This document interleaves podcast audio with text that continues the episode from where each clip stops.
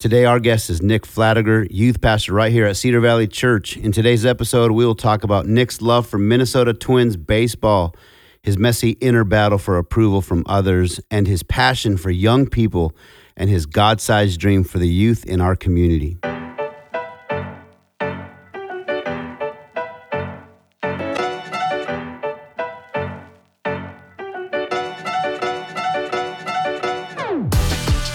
Hey, welcome everybody to our Lean Into the Messy podcast. This is episode number four. My name is Amos Olivares, and I'm on the pastoral team here at Cedar Valley. If you're part of our church family, we are thrilled to have you listening. If Cedar Valley is not your church, welcome to the conversation. And if you don't even go to church, even better, you've made our day by listening in. Our podcast is a conversational podcast where we lean into the messy of life we all have some messy in life and we really don't like talking about it. But it's good to talk about it. There's a lot of healing that takes place when we talk about it. Our prayer is that by listening to this podcast today, you are encouraged to stay with it, to hold on to either start trusting God or continue trusting God, knowing that He is in control. So without further ado, Nick Fladager welcome to the podcast. What's up? What's up? I'm nice really to have you to with here. us. Yeah, it's nice to be had here. I'm That's enjoying awesome. this. Nick, uh, everybody who's listening probably has heard of you if they're here at our church. If they're not from our church, they have no idea who you are. He's a young man, good looking, six foot five. No, you're what? No. Five ten. Five nine. Five nine. Three quarters. And three quarters with a fresh fade. East Bloomington boy, Eagan boy. Nick, That's we're right. happy that you're here. Tell us a little bit about your wife and your daughter and your favorite food. Okay. Uh, yeah. So my wife is Natalie. She leads on the worship team quite a bit. She's the redhead. She's got a killer voice. Uh, and then we got Quinley, our almost two year old daughter. She's awesome. She's just a bundle of joy. She's running around clapping and screaming all the time. So we love having Quinley and just, and when you say running around, sorry to interrupt you, I yep. always am seeing you or Natalie chasing yep, Q yep. around she the runs, church. She runs all over that lobby. She's crazy. She's really funny. Uh, she just loves being around people, and it's like once we drop her off in Tiny Valley, she never cries. She just go go go go go She's straight after all the toys. All right, she favorite food. It. Favorite food, um, Gyros. It's got to be Gyros. I love Gyros. So Europolis. Europolis, Euro Grill. Black Sea. There's a, a place called Black Sea. That's a fireplace. I would go pretty much anywhere that has yeah, gyros. Even awesome. Arby's has a good gyro. Leave it to a young guy to like the fast food stuff. That's right. Hey, so Nick, one thing uh, is so if people know you at all, they know that you are unbelievably passionate about the Minnesota Twins. That's right. Unfortunately, and probably baseball in general. Um, so talk to us a little bit about that like what's your favorite all-time who is your favorite all-time twin maybe the most hated rival the love for baseball where does that come from yeah i mean hated rivals easy i hate the yankees with good just the, down to the core of my being i hate the yankees but uh favorite twin i would say either torii hunter or johan santana because Torii Hunter, he brought that swagger. He was really fun to watch. He was exciting. He could hit, but yeah, he would just cover so much of the outfield, and it was so so entertaining to watch him jump walls and grab home runs. And aren't there just, moments where Byron Buxton kind of reminds you of Torii Hunter? Buxton might might be better at fielding, honestly. Like, which is crazy to say because Torii Hunter's got tons of Gold Gloves, but Buxton is that good. I love watching Buxton play yeah. when he actually plays. Um, but Johan, I mean, how do you not root for Johan just because he was like the only twin for the longest time that was a pitcher that you could actually like cheer for because they we just got shelled for decades and Johan Santana could strike some dudes out and he wasn't super overpowering but I'm a lefty he's a lefty gotta love Johan that's awesome yeah. so something that is uh, inside information about Nick mm-hmm. is I don't think you miss Minnesota Twin games no right? I mean no daily really. yep if there's a Twins game on I'm watching it whether it's rain, shine, whatever. I'm watching. Yeah, so I he's got his twins. TV or his phone or his iPad, mm-hmm. whatever. Just wherever he's at, there's the Twins game in the background. Gotta watch him. Gotta watch him. Yeah, Nick. You know, you had mentioned about your daughter Q being full of life. Nick, you're you're you're one of those guys, man, full of life. uh, you bring the party to the room. You walk into a room, that room is now a party because Nick is in the room. You are loved by so many, at least here within the Cedar Valley Church. You are loved by so many, lots of friends. We're really thankful to have you uh, on our pastoral team serving as youth pastor. I appreciate Uh, that. most people don't know this, but really, this is your dream job. Absolutely. Absolutely. Yeah, it's crazy because I'm 25 years old and I feel like I've done everything in my power to throw away my dream, but here I am and I have my dream job. So cre- incredibly blessed, incredibly grateful because I couldn't have done it. I, yeah, I literally tried to throw away my dream and God just kept placing it back in front of me. And so I'm just super grateful to be here, really lucky to be here. And you're 20, 25, 25 years old. Yep. So that's born in 2000, uh, 19. 97. Oh my, that's, That's when my older brother graduated high school. Dang. I was a sophomore in high school when that happened. That's that doesn't make me feel young, that's for sure. So Nick, uh, yeah, give us all an, an overview of your life. Like, give us, you know, the the story of your life Yeah. up till 25 years old. Yeah. So when I was young, uh, I was born in um, Georgia. I was I was probably two or three when we moved up here to Minnesota. So I grew up here.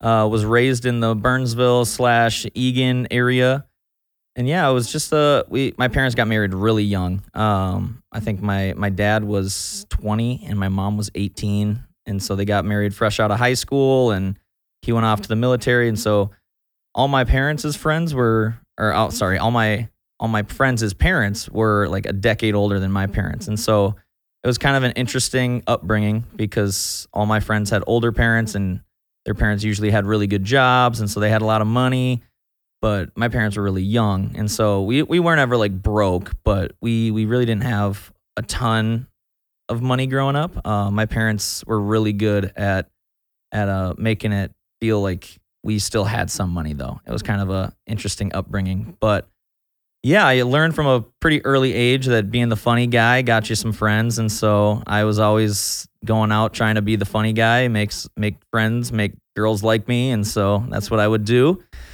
Middle school came around, and yeah, that's where all your hormones are just raging, and so yeah, you just you give up who you are to please everybody around you and try to get girls to like you, try to get guys to like you, and it's just yeah, it's just a time where you're just trying to be somebody you're not usually and figure out who you are.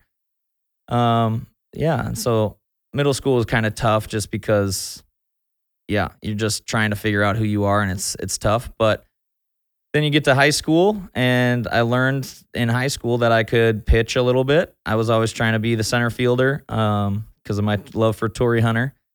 But yeah, so baseball became my everything in high school, and I learned, wow, I'm left-handed. I should probably pitch because that's rare.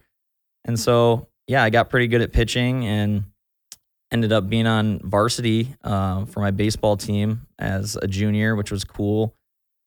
But yeah, that just took over my life, um, took over all of who I was, and my identity was tied up in baseball. I wanted to be a pro baseball player, and I was a lefty throwing probably 81 miles an hour, so that was never gonna never gonna really work. But I didn't know it at the time. But yeah, and then I uh, I went to college to play baseball. Didn't work out the first time. Um, I ended up getting kicked off of my college baseball team because I went on a mission trip with my mom to Thailand and Vietnam, which was an incredible mission trip. But yeah, um, went on that trip and missed too many practices, so my coach kicked me off the team, which was kind of ridiculous. But it is what it is. It and this is a me- Christian university? no, this was a community college. Oh, okay. And then after that point, I transferred over because Neil toured me around Northwestern, which is a Christian university. Then I uh, transferred over there that next following year, and I played baseball there. And then, yeah, pursued ministry. And I just always felt like since high school, ministry would have been a cool, cool thing to chase after and do as a job. But baseball just completely took my mind off that. And it wasn't actually until I got kicked off that college team that I was reminded of that call that I had on my life since I was 17, 16 years old. Um, that this is what I'm supposed to do. I'm supposed to do ministry because I was just so blessed with amazing youth leaders and youth pastors when I was a kid. Um, Brent Silky and Micah McDonald and Josiah Keneally, like those guys poured into me even when I was a dumb kid running around doing dumb stuff, trying to please everybody and gain approval of everyone um, but God. And yeah, those guys just kept seeking me out and kept pouring into me, even though there wasn't much to show for it. Um, they just kept trying. And yeah, I always thought like I want to do that for other kids. I want to I want to be the person that does that and doesn't give up on on students that are not showing a lot of a lot of progress. Um, awesome. Yeah, so that was a really cool thing um, that happened to me when I was younger. But yeah, then I was pursuing a ministry degree at college. Got uh, I got that degree. Um, it was it was a fun time, a good good era, lots of lots of great friends. That's awesome. Yeah. So yeah, I played baseball in college to mm-hmm. very low level college baseball, but Me I too. always remember my coach saying, enjoy this, boys, because mm-hmm. before you know it, you'll be playing church softball. And, and that's what I we're say doing. That to say, Nick and I just finished our first season of yep. church softball. Yep. By the way, just so y'all know out there, Cedar Valley Sled Dogs. That's that is right. your local Bloomington church softball team. Right. And we're in the church league, and it's we have pretty, we have been eliminated by other churches. It was so much so much fun.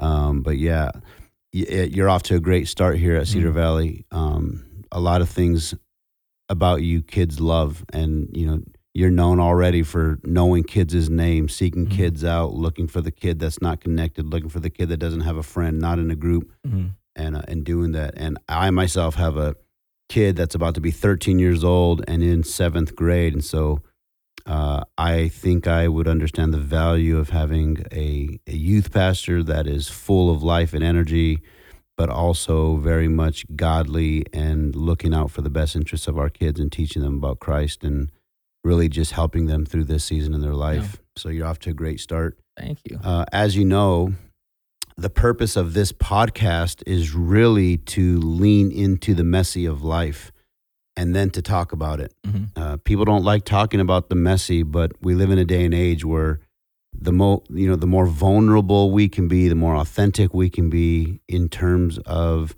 well at least in considering our faith the more we yeah. can live out our faith and, and talk about some of our pains and, and, and messy of life mm-hmm. It just really helps other people it gives them the courage to lean into what god would have for their life. So you mentioned some things in your intro that uh, that we're going to really lean into and one of those being the inner battle for approval. You said this a few different times. You're you know you kind of lost your bearings when it came to to what was happening. You were so focused in on making sure that people liked you yeah. uh, lost sight of what god thought about you. Mm-hmm. and so that inner battle for approval has been an ongoing battle for you and uh, and that's something i think that uh, that I'd like to lean into with you. So yeah, talk about yeah. that a little bit. How far back do you see that in your life? Where where did that start? When did it kind yeah. of come to a head for you? Yeah, honestly, I don't even know when it really began. It's just kind of always been a part of me. Um, the biggest times that I can think of where I was really trying to gain approval was in sports. I think that probably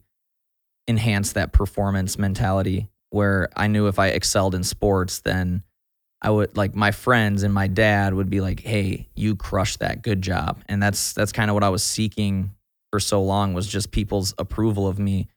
And I think that's what drew me to sports in a lot of ways. Um, is because that's one way. I mean, you you do something and you perform. If you do it right, then you get approval. And so I think that's probably where it began.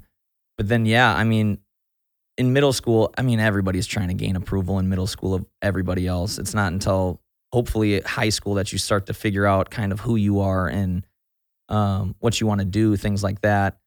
But yeah, I mean, in high school, still it was it was just I wanted to be approved by my friends, so I would do stuff that I knew was wrong, um, and I did it for the sole purpose of being accepted by my community of baseball friends or my community of church friends. You know, there's always stuff that was going on. I, if I was doing the right things, it still wasn't for the right reasons. It was so that I would gain approval from my church friends or my pastors. And if I was doing the wrong things, it was it was just because I wanted to gain approval from my non-Christian friends. And so it was kind of funny. I was caught in this double life of trying to gain everybody's approval, but losing myself in the process because even the good things I was doing was I was doing them for the wrong reasons because I was still seeking after that approval.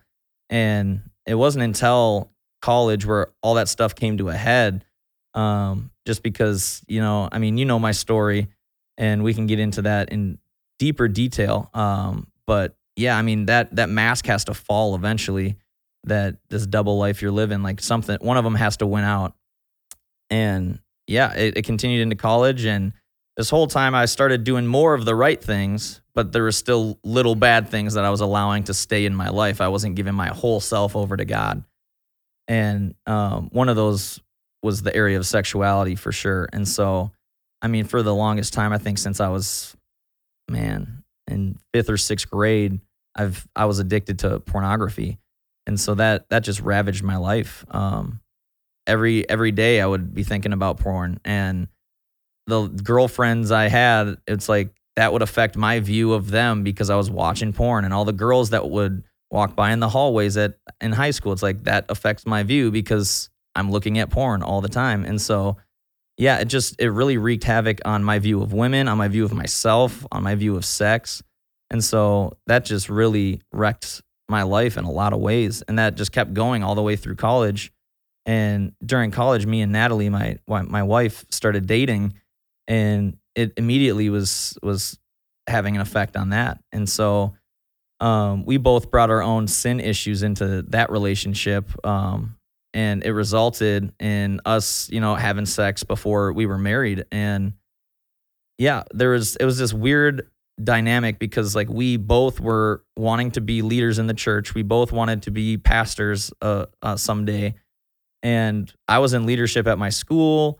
Um, she was involved in a bunch of things at our school as well, and so we're supposed to be these leaders. We're supposed to be the ones who have all the right answers, and so it actually reinforced this this need of okay, we have to hide these things because um, we're the ones that are supposed to have it all together. We're the ones that are supposed to have the answers. And so students would, because Natalie and I were both interning at Cedar Valley at the time. And so students would come to us with questions. And it's like, man, we're actually dealing with these same things, kids, but we can't tell you that. So, uh, yeah, this is what the Bible says and be on your way. And so it's a very, very unhealthy time in our lives. Um, not to say that God didn't still do amazing ministry at Cedar Valley Youth while we were interning there. But yeah, it was just tough because we couldn't get as we couldn't be 100% vulnerable with our kids. We couldn't be 100% vulnerable with the students because that would result in us feeling like, well, we're going to get kicked out. We're going to probably get fired. And there's going to be all these other ramifications that happen. And so we have to just keep hiding this or try to quietly deal with it, which is just the funniest thing because we always convince ourselves that oh, well, we can just deal with this quietly just amongst ourselves. We don't have to bring in anybody else. We don't have to bring in community, which is just the dumbest idea ever because everybody needs community and you need to be held accountable by friends and a That's community right. that loves you. But yeah, so that came to a head when Natalie and I we found out uh, she was t- she just turned 20. I was 23. Um, we found out that she was pregnant while attending our very conservative Christian uh, college, and uh, had to tell our conservative Christian parents and tell our church that we were interning at that we had gotten pregnant out of wedlock and we were interning at the church. Uh, we were terrified, absolutely terrified. Um, yeah, it was it was a really crazy, scary moment. Telling people, um, we thought we probably would have gotten the boot from the church, probably would have gotten the boot from college. So we thought our lives were over. Um, so, so up to this point yeah. of the story, it sounds like mm-hmm. something started maybe small in your heart as a child, and then over yeah. the course of time, it just began to compound. Oh, absolutely. Like a snowball would going down a hill, just little by little yep. over the course of time, different people, parents, pastors, friends, mm-hmm. teachers, mentors, leaders, all these different people that you are so trying to mm-hmm. please catch their attention, gain yeah. their approval. Uh, just which I think sounds exhausting. Super exhausting. exhausting to just always be paying yep. attention to who, where you are, who you're around, what can you do to stick out to them, so that mm-hmm. way they would recognize you. Say something as if it would satisfy, even when they yep. say it, it's still not enough. And to know that everywhere you go, this is happening. And to be yep. honest, if we just pause on your story and kind of open up the story to everybody who's listening, man, that resonates with me, and I'm Mhm. sure it resonates with like 95% of people would have to say, like, yeah, there's been a season in my life where I have just tried my best to gain the approval of other people. I mean, I, I think that would be a common thing that a lot of us deal with Yeah. is just we do some things outside of the norm, outside of our, you know, outside of who we are, just for the sake of getting someone's attention or, or Yeah. gaining approval from other people, which can be very exhausting. Mm. But then it continues, and and you know, I believe that we are always facing a real enemy. I really do Mhm. believe that. I believe that that the Bible, I, I believe it's true when when the Bible says that He is. Uh, that he is a roaring lion looking who he's going to devour like always on the prowl and and he and he does his best to to get us caught in those moments and it sounds like you're at the point of your story where like gotcha like Yeah. like the wheels were falling off the wagon and then there came a day where like there are no no more wheels Yep. and you probably felt like that dream that I had as a young kid of being a youth pastor and making a Mhm. significant impact in people's lives at Cedar Valley hmm like the reputation that I've worked so hard to earn Yeah. uh, in people's eyes, it is over, like dead Yep. and gone. I'm getting kicked out of a Christian university. I'm getting fired from a church. Like, like humiliation to Mhm. the highest degree. I'm, I'm, but, but that ain't the end of the story. Yeah. Matter of fact, but.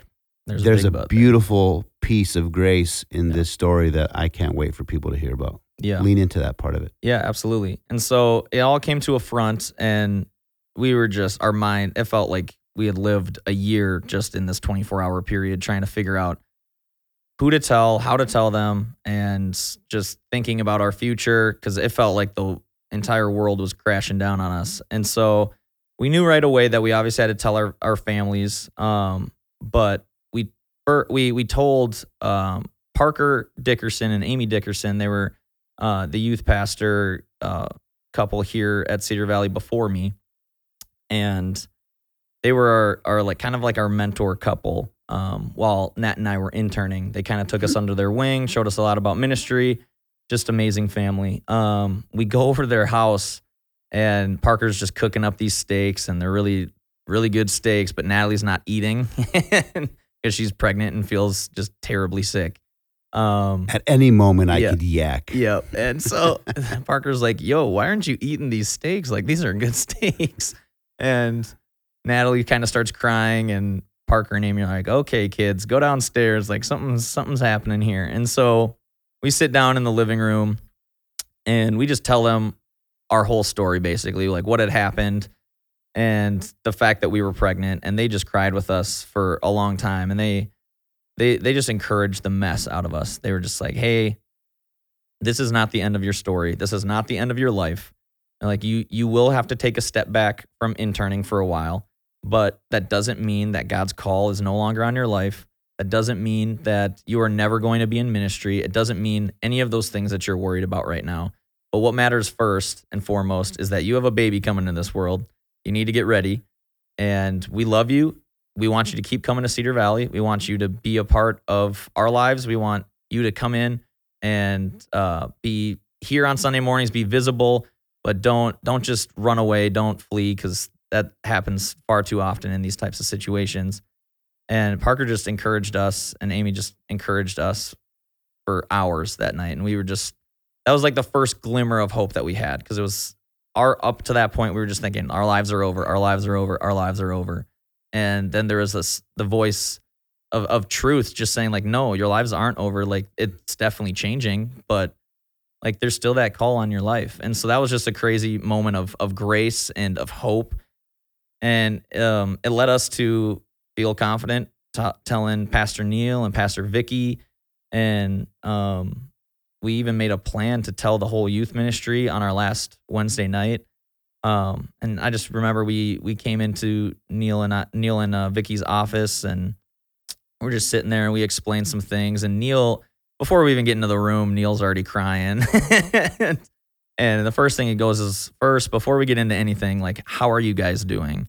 And at that moment natalie and i just break down and we're just sharing all of our deepest fears. And neil and vicky are just crying there with us hugging us encouraging us starting to get emotional already. But it was just a beautiful beautiful moment of grace because this this guy hired us on as as interns to to do our job and to be representatives of Cedar Valley and we ultimately failed royally just terribly.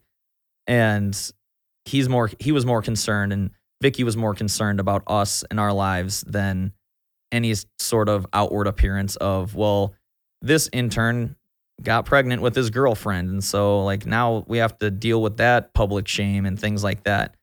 It was just such a beautiful moment and he encouraged us too and he he said the same thing basically that he knows people that have gone through the same situations that have beautiful ministries and he's like your your call is not over like Natalie your call is not over like your guy you guys are still called by God to do ministry and he's like, You don't walk in here with your head held down. Like, you hold that head high every time you walk in here. And he goes, You're more than welcome. We're going to surround you with support. We're going to help you um, raise this kid. And yeah, it was just, it was just a crazy experience. Um, that ultimately then we, we, we, it led to the youth night, which is just one of the most incredible nights I've ever experienced of grace because well, like I kind of, you kind of, not, you don't expect it because I didn't expect our leaders to respond that way. But like adults are logical, they're they're kind, they're like they can empathize a little more. Whereas kids, oftentimes are are not as rational. They can be pretty brutal, they can be pretty blunt, and they can be unforgiving.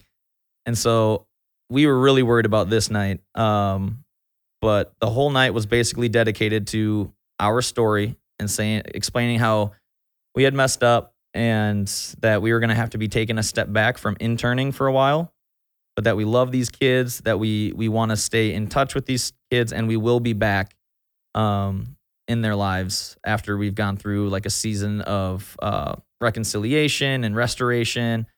And so we go through that and natalie and i are just crying puddles on the ground. And these students and they're they're just sobbing. And i didn't think we meant that much to these kids honestly. And so after the service it was un- unbelievable the amount of students that came up and said hey i'm having sex with my girlfriend and i really want to stop. I don't know what to do and or or like hey i'm i'm dealing with pornography and i really i don't know where to go from here. And i think that was at that first moment was the realization that like this this failure can ultimately be the source of our ministry. Like this failure can be the thing that like because we're vulnerable about this students will feel be able to be vulnerable about their their struggles with sexual identity sexual activity things like that.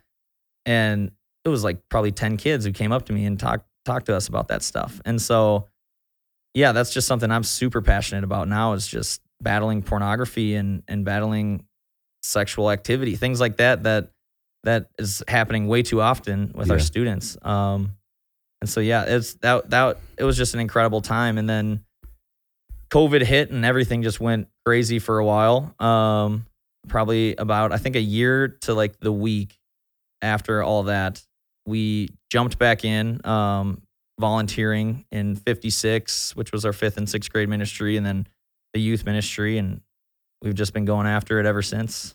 What a story. Yeah, and incredible. I think there's a lot to say about you and Natalie mm-hmm. making it um, making it a point to just own it, yeah. to go before your leaders, to not run away, to not mm-hmm. flee, to go before them, to confess your sin and to follow their leadership yeah. and and the way they led you and the way they demonstrated faith uh, and grace and all that in in you is is awesome. I find that people who show great measures of grace are usually people who have received great measures of mm-hmm. grace. For sure. Um, and I think you'll you'll be that leader to others mm-hmm. as you help kids navigate through mistakes yeah. that they make as well. Um, but I also think it's great, and and I've heard Neil say he owned it. He owned it. Yeah. He confessed. He never ran away. He leaned into it and uh, and God has blessed you. Yeah. So thank you for sharing that with yeah, those uh, listening. Some may have uh, a little bit of the story now; they've got the whole thing. Yeah, so. yeah, it's crazy because I feel like we just kept repeating the story to everybody. Because for a long time, I'm trying to gain everybody's approval, but then that completely shattered that facade, and so It was like the first time I actually was living free. Ironically in my life was being able to just share and be vulnerable about all my struggles in the past. And um, yeah, it was just an incredible time because I just feel more alive than I've ever felt That's awesome, because I'm man. free of that stuff. And Good so, for you. Yeah. Good for you. So we've got about, I'd say, three minutes or so. So this Cool. will be like the big finish Cool. uh, from Pardon the Interruption on Yeah. ESPN. the clock is ticking. So I just got a couple questions for Yeah. you. That's I'd like people to kind of get this insight for you. So what are some things unique to Nick when it comes to your pastoral leadership? Yeah. Yeah. One of the things that's I think unique to me is I, I seriously want to know every single kid's name and remember it the next time they come because I, I've just seen so many students that show up and are on the outskirts and then dip out and it's like they've never nobody ever knew their name. No no one ever took the chance to actually get to know them. And so I make sure whenever I see a student that I don't recognize on a Sunday morning or a student aged person that comes through on a Wednesday night and I just is walking through. I try to introduce myself and remember their name. I got a little note on my my phone that I write the names down and I pray over them and try to remi- remember them, um, remember their faces. I'm really good with faces. I'm getting better at names, and so yeah, that's one of the things that's unique to me. And then secondly, just lead out of like just be raw and and vulnerable. Um, there's these kids get all the fake and glamored up versions of everything with social media and whatnot. And so if you're gonna break through that, you got to be raw, you got to be authentic, and you got to be vulnerable. And so just just out yourself on all your sins. Just out yourself on all the things that you you're struggling with in the like in the moment, not just oh this is a long distant past sin that I struggle with. It's like no, this is what I'm struggling with right now.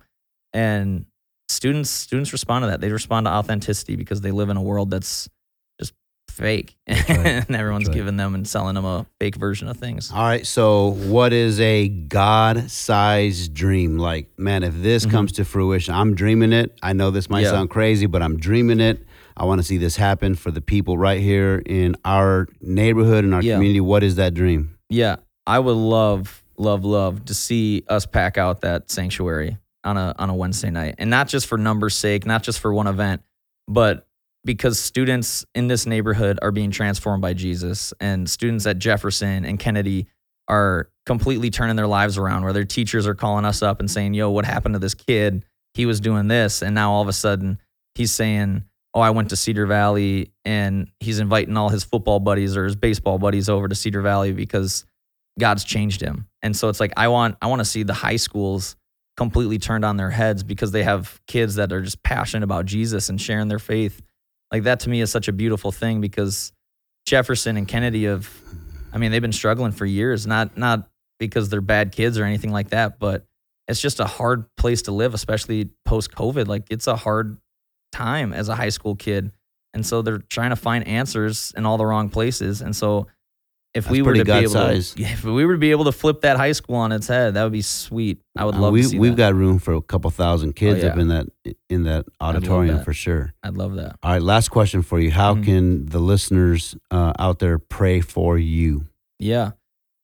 I would say first and foremost, just wisdom uh, with leading this ministry. I mean, we're in a spot where I think we're primed for growth, and um, I I never want to be in the place where growth is outpacing my character. Um, and so, just wisdom and uh, growth for for me spiritually uh, to be able to lead these kids, but also just for more kids to be able to be emboldened and share their faith with their friends, and just for this youth ministry to grow because things are happening in our students and not because of any clever marketing scheme or anything like that, but just genuine transformation happening in our students that we have here.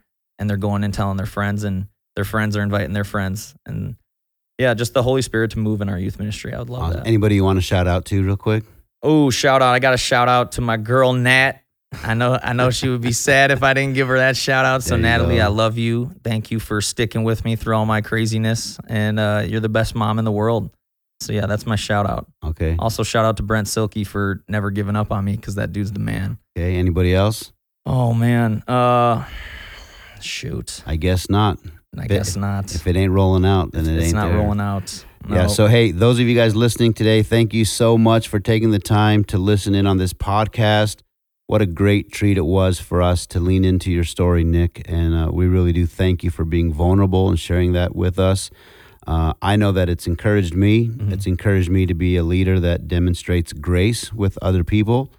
Um, and I know that it's encouraged those who are listening today, and maybe they find themselves today just with this ongoing battle of whatever, mm-hmm. and uh, and maybe they've been inspired today to just, you know what, I'm gonna I'm gonna stop this thing in its tracks. I'm gonna end it before it, you know, tries to end me. Yeah. Um, and I just really appreciate that. That's really the bullseye goal of this podcast to lean yeah. into the messy side of life and talk about it, expose it, get it out of us so that way we can live freely. Um, and so we look forward to our upcoming podcast next month. Another fantastic guest. We'll lean into the messy of their life and learn and glean from them. Uh, as always, thank you so much for being a part of this. Uh, we love you. Pray that you have a wonderful rest of your day. Everybody, take care. Adios.